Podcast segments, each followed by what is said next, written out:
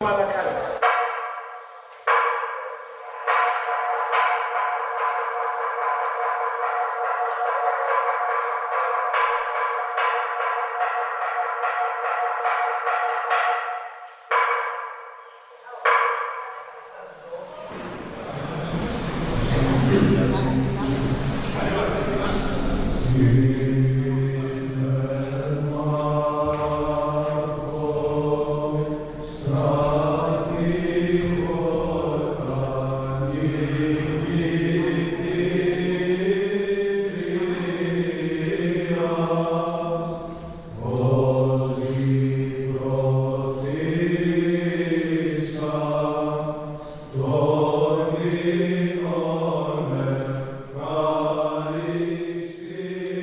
Hi, this is Dominic Preziosi, editor of Commonweal.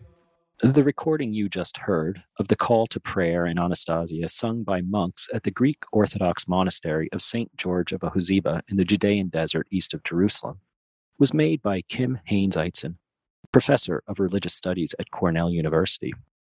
She's also the author of Sonorous Desert What Deep Listening Taught Early Christian Monks and What It Can Teach Us it's a new study of early monastic literature accompanied by field recordings made in deserts across the Middle East and the American Southwest. Haines Eitzen speaks with our associate editor, Griffin Oleynick, on this episode of the Commonweal podcast.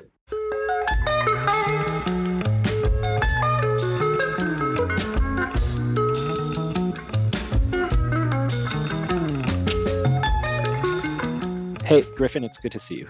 Hey, Dominic, glad to be here. So you got to speak with Kim Haines Eitzen, and why don't you tell us about that? Yeah, well, so her project is a pretty unique one. She argues that because ancient monasticism arose in a largely oral and aural culture as opposed to a literary one, our understanding of the phenomenon of monasticism really depends on us taking sound seriously. So, for the ancient Christian monks who sought God in the deserts of Egypt and the Holy Land, every sound tended to contain a kind of symbolic or spiritual significance.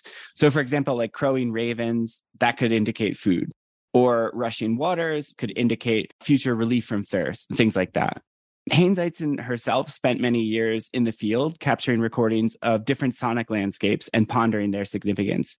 And we just heard one at the beginning of this episode, and we'll hear another one later on. So, what interested me, and what I hope will interest our listeners, is how this ancient monastic attentiveness to sound can help us slow ourselves down and filter out some of the noise of modern life. It's kind of a paradox, though, because as Haines Eitzen points out, and as her field recordings reveal, there's no noisier place than a supposedly silent desert. All right, this sounds great. So let's take a listen, Griffin. Thanks. Kim Haines Eitzen, welcome to the Commonweal podcast.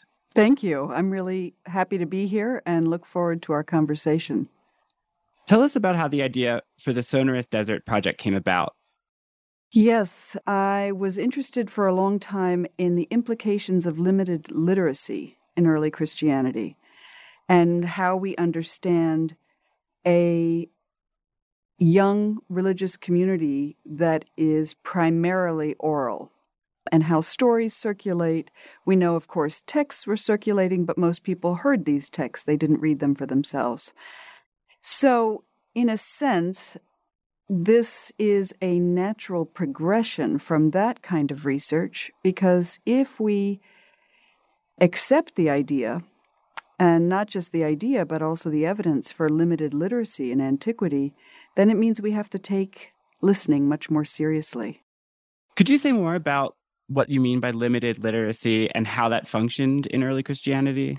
Yes. So, some historians of the ancient Roman Empire have suggested that no more than 10% of the population could read and write. And in the ancient Greek world, these two skills in some ways were separated. Writing required more skill, but what we can tell about the earliest stages of what will become Christianity, we are looking at a culture and a context where very few people would actually hold a text and read a text the way we think about doing that. Mm. And so I think that does have implications for how we think about story, memorization, poetry, the poetic forms. It also raises a lot of questions about who did read who mm. did write and what were their positions in society that enabled that level of education. So, in, in a sense, that was the research, professional, academic side of my interest in sound. Although, when I began the project, I really didn't think I was wasn't of course when you start a research project you don't always know exactly where it's going to go that's part of the enjoyment of research is discovering what you didn't expect and I thought, well, I would like to really understand how early Christians, and it became more refined and focused onto monastic Christians, monks, the early monastic movement, how they listened to their environment, in their environment. In philosophical circles, there was, by the time Christianity emerged, there was a long standing idea about how do you cultivate philosophical concentration? What mm. do you hmm. do about distraction?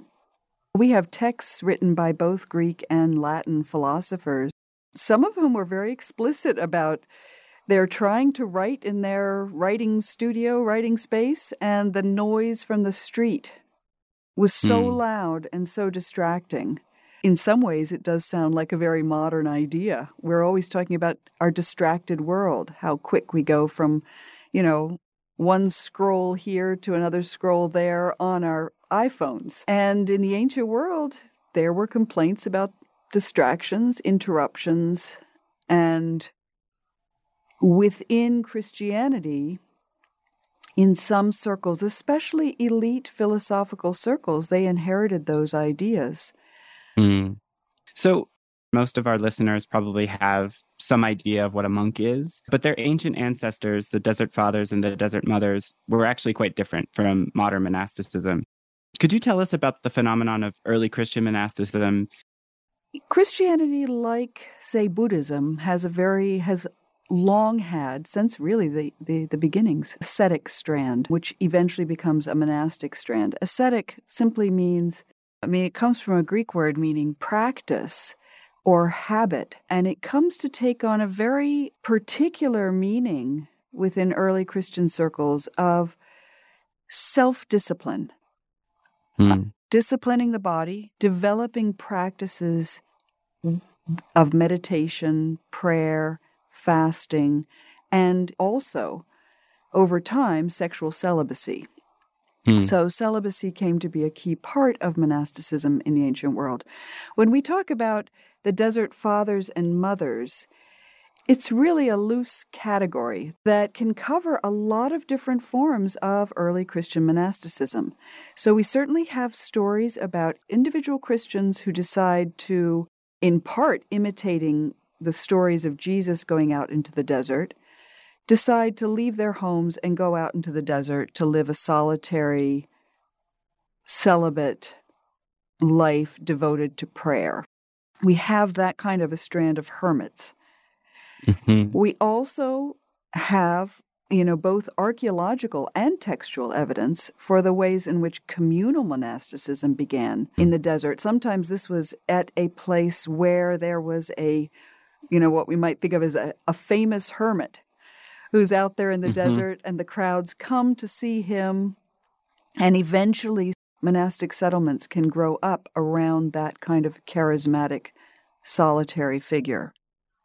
By the time we get to the fourth century, we are seeing the establishment of more and more communal monasteries.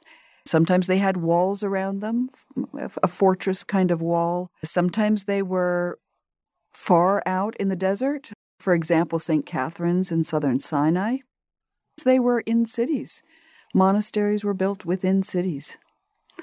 And sometimes it was more informal. For example, a someone who owned a house in a city who had decided or had chosen a monastic life would allow others to come live with them. So we know about mm. that in Bethlehem and Rome communities in homes. I'm wondering if you could speak about the impulse toward monasticism. Did it arise immediately in early Christianity? Why did it come about? What's the kind of scholarly consensus about why why monasticism within Christianity? It's a good question and and it's a complex answer. So, if we look at the very earliest communities that called themselves followers of Christ and might still have been within Jewish synagogues, mm-hmm. we can look at sort of the influence of Jewish practice, things like fasting, prayer, mm. scripture. So those were inherited by these communities. Simultaneously, some of these communities, let's say in the late first century and into the second century, even into the third century, experienced bouts of persecution. Mm-hmm. And that, in a way, created a kind of ethos of suffering, a kind of orientation towards the world of we are somewhat different than the rest of the world around us. Mm-hmm. And that kind of separation between us and them, and we are being persecuted. And our job is to remain steadfast, to remain mm. faithful mm. to the religion. So that idea too comes into play with the development of monasticism because monastic practice was, in many cases, quite rigorous. Not always, but mm-hmm. rigorous. And it was deliberately meant to be a kind of chosen suffering for the faith. There are other factors we could talk about, but I think those are some of the key ones. And of course, the broader Greco Roman philosophical ideas about self control, controlling your mm. emotions, controlling how much you eat, controlling what you do, remaining self controlled come into monastic practice that it's about in a sense it's a, it's a discipline you've spent the better part of the past decade recording desert soundscapes both in the middle east and the american southwest i want to play one of those clips now and afterwards perhaps you and i could talk about the things we notice in the sounds and what those sounds might indicate about the nature of monastic solitude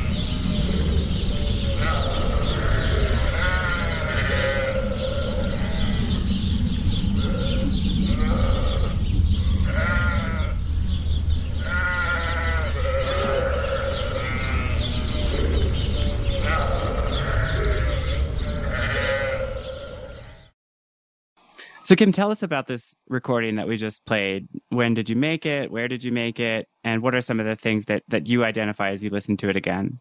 Sure. The, you know, the surprising tur- turns of a, of a research project, I never imagined that I would wind up as part of this project making field recordings. But along the mm-hmm. way, I became really frustrated with just looking at texts and trying to capture something of the soundscapes, even if they talk about the sounds. So I began making field recordings. What you just heard is a montage or a collage of a set of recordings that I made in the Negev desert back in 2015. Mm. They were made at different times of the day. So we begin with wind, and that was at night. It was pitch hmm. pitch dark, listening to that sound of the wind going from fairly quiet winds to much more boisterous winds. Moving towards dawn, at a spring also in the Negev where the birds are, you know, doing their dawn song and the day is heating up, becoming more lively. And towards the end, listening to the anthropogenic sounds that come in, the mm. jets, the trucks, the herding of sheep and goats at, mm-hmm. at a mm-hmm. farm. So there's a lot, I think, that I learned about the ancient monastic soundscape by actually listening to deserts now. Mm. You know, I've been asked many times did you make recordings because you were trying to capture exactly what the monks heard? The answer is no. What I was trying to do was to work in a kind of evocative way. Can we call mm. forth some kind of ancient, a residue of the ancient acoustic registers, even by listening today? Mm-hmm. And what struck me is so often I would make recordings. I'd position myself in as remote a place as I could go where I thought I'd be free from all human noise, sound, and invariably things like jets would come into the recordings.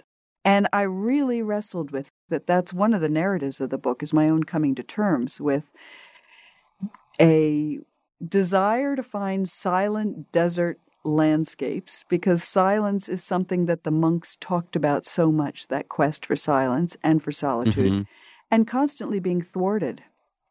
Mm-hmm. And so, what I discovered, I think, is I found a resonance really with the ancient monastic texts that talk about monks' frustration with noise.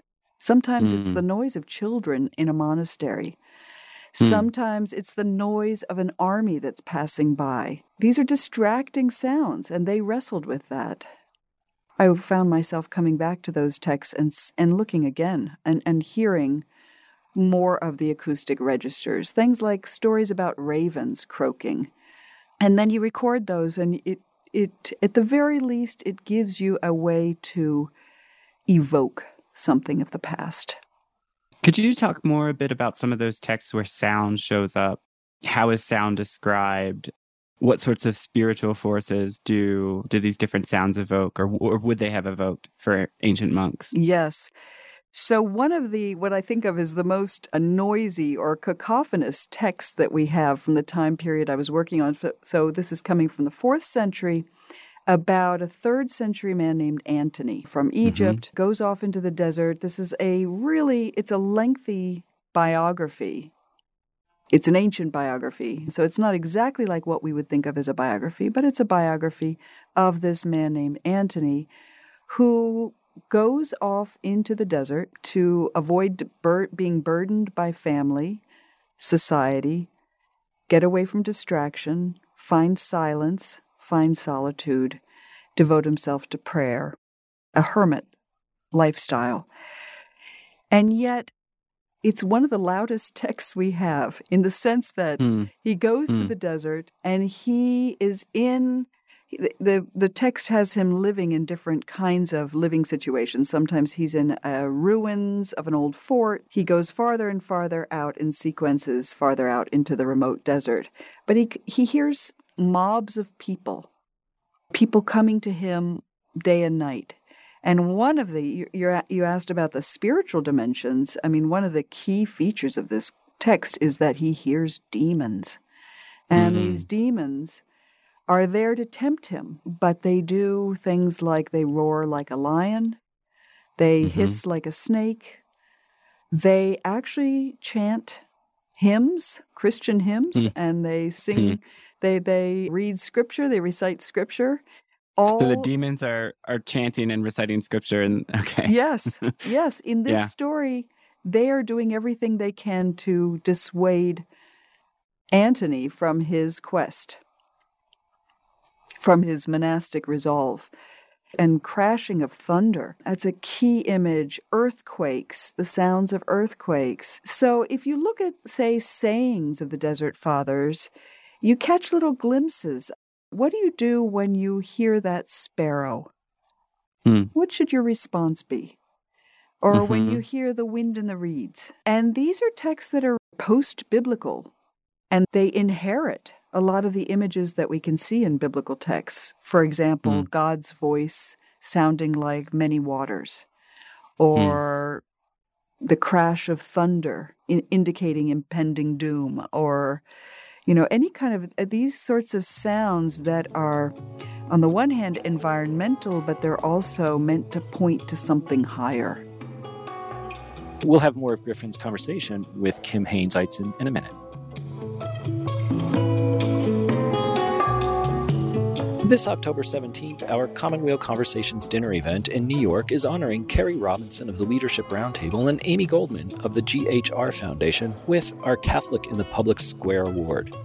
Come join Commonweal's editors and staff, along with hundreds of our writers, friends, readers, and fans. For ticket information, including deeply discounted tickets for readers 30 and under, visit commonwealconversations.org. That's Commonweal Conversations, all one word, .org.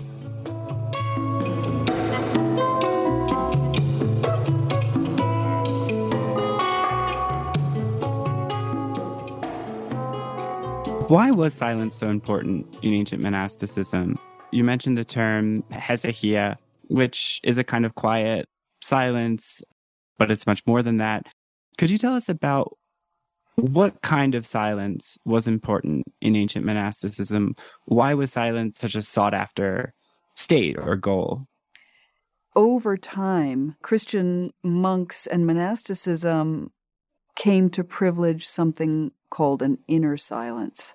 So, hesychia, this Greek word, can mean many different things. It can mean solitude, it can mean silence, it can mean a state of tranquility or peace.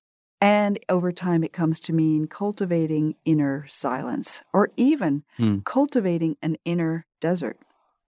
But Griffin, I'd be curious to ask you about you. You've spent time in monasteries and thoughts about the Mhm. sounds of monasteries and and the you know the role of silence and solitude. Yeah, I was briefly a monastic novice for a year at a place in Italy. And there it was, it was, I mean, it was different. It wasn't the desert, it was an alpine landscape. So you Right. had, you had elements of similarity. So you had rushing torrents, you had the wind in the pines, you had birdsong. But one of the things I remember most was the deep silence that came at the hermitage during winter, where there'd be like a thick blanket of snow, sometimes as much as three or four feet, you know, because you're on the top of a Right. mountain, and how much that would dampen every sound that you would hear. So even the bells wouldn't travel as far. And it gave a feeling of this, you know, like being calm and collected. I remember feeling that same frustration that you talked about, which is, you know, the difference between what we consider natural, the kind of pristine, uninhabited sound of a desert or a forest or a mountain, and all of this man made noise, which is something that we tend to want to exclude or push away. One of the words you used, I don't think I've I, we've we've discussed this yet, is attention. I do think Right. so much of the monastic movement was about honing a kind of attention. And I did find, you know, when I was recording, my attention would often veer from the natural sounds very quickly into those human sounds. But I think I came to realize it's a false idea that the desert is Hmm. empty. We, we think Mhm. of deserts as places of absence.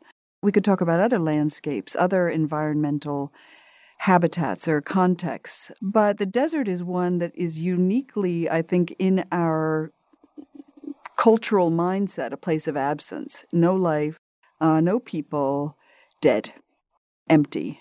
And I really came to realize that that's it's a it's a kind of false idea because you can see the Mhm. residues around you for one thing of past inhabitants and you find very quickly even though you think you might be in a remote spot you find very quickly others who are there Mhm. and it is it is we do still somehow distinguish between sort of anthropogenic noise and natural sounds which are free from any human sounds.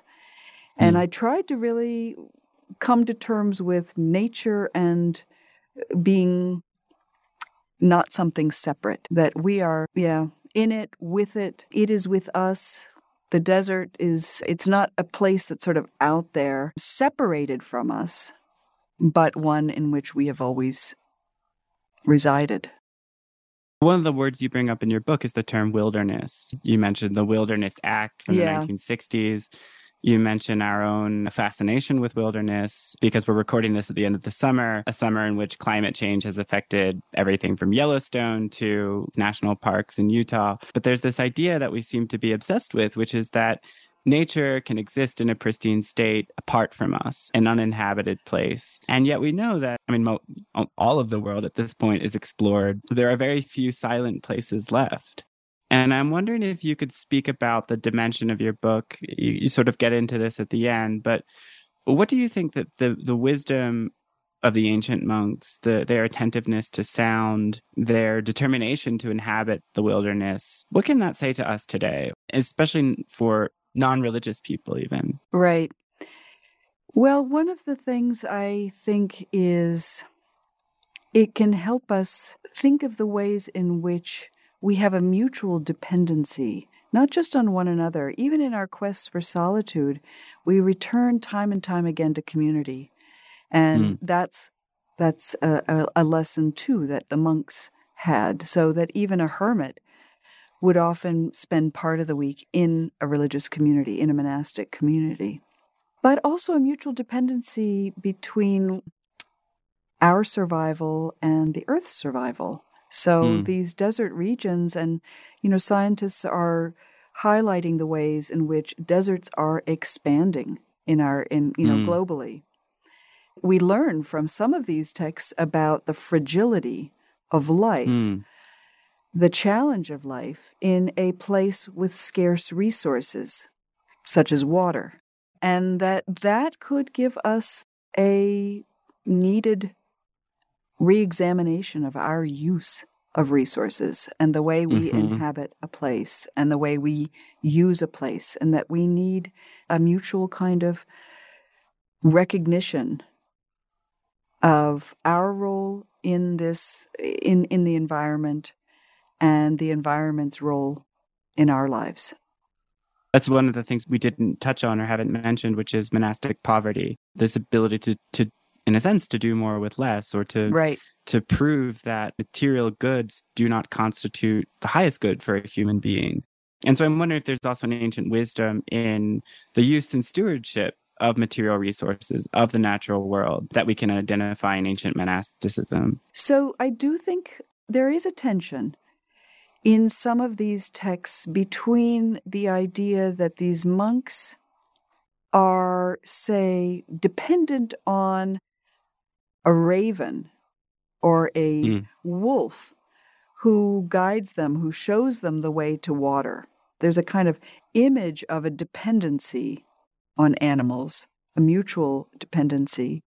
And one one feature of some of these texts and certainly Christianity more broadly in the time period was the sense that the earth was there for human humans to dominate. So I think there we, we don't want to miss that kind of attention, that paradox.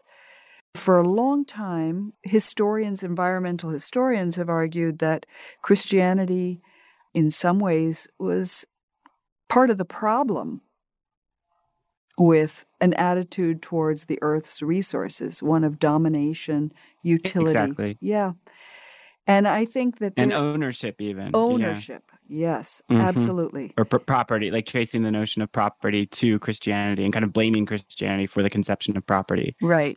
Right. Yeah. So I don't I I'm I'm not fully reje- I'm not rejecting that that strand is there that we have evidence for that and at the same time part of what I was trying to do in the book is to resuscitate or recover something of a more nuanced relationship Mhm. between humans and the environment. that we can see in some of these monastic texts. I'm wondering, in, in light of the comments that you just made, if you could say a bit more about home, this idea of home, and what it meant for the ancient monks and what it could mean for us today. Yes. So, home, in a way, is a paradoxical idea. Because on the one hand, in these in these monastic texts, the storyline is monks are leaving their home. They're turning their backs on relatives, family, community, and leaving their home place, their village, their city, to go out into someplace remote. And yet, simultaneously, there are these stories about how a particular monk, Antony or another monk, goes into the desert and finds a spring with a palm tree mm. and falls in love with the place and makes it their home. Mm-hmm. So, right there, it returns us to this question of ownership. What does it mean to say, this place is my home? This is where I mm. belong?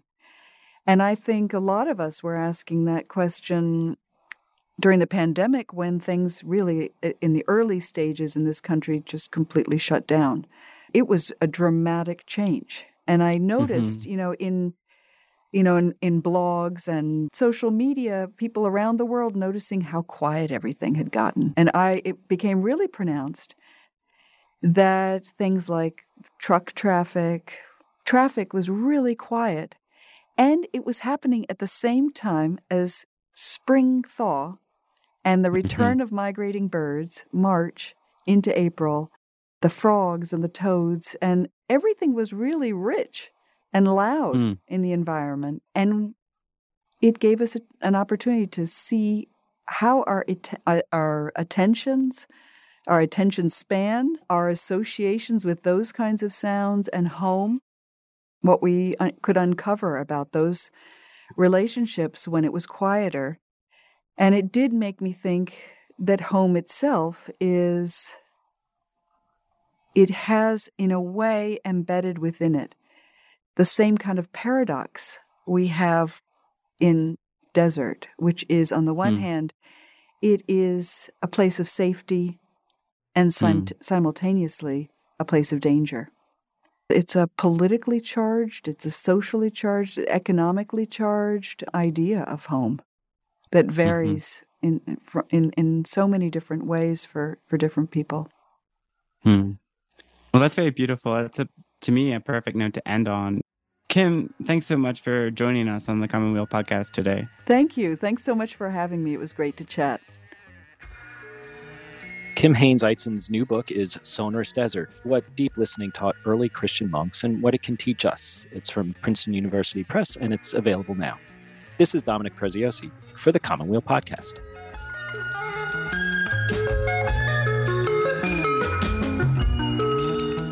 The Commonweal podcast is produced by assistant editor Griffin Oleynick and the Commonweal staff in partnership with Sandberg Media.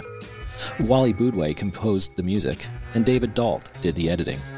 For the Commonweal podcast, this is Dominic Preziosi.